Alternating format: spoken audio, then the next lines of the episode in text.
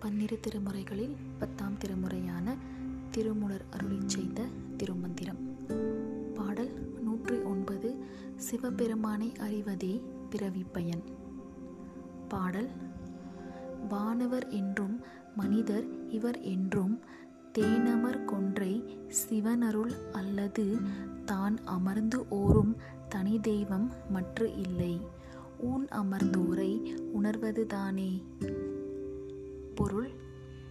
தேன் நிறைந்த கொன்றை மாலை அணிந்த சிவபெருமான் காத்தருளும் உடம்பு வேறு பாட்டினால் அவர் வானவர் என்றும் மனிதர் என்றும் பெயர் பெறலாயினார்.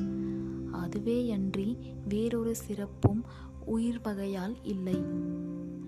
எல்லாராலும் விரும்பி துணியும் தனி தெய்வம் ஒப்பற்ற சிவபெருமான் ஒருவரே வேறு இல்லை.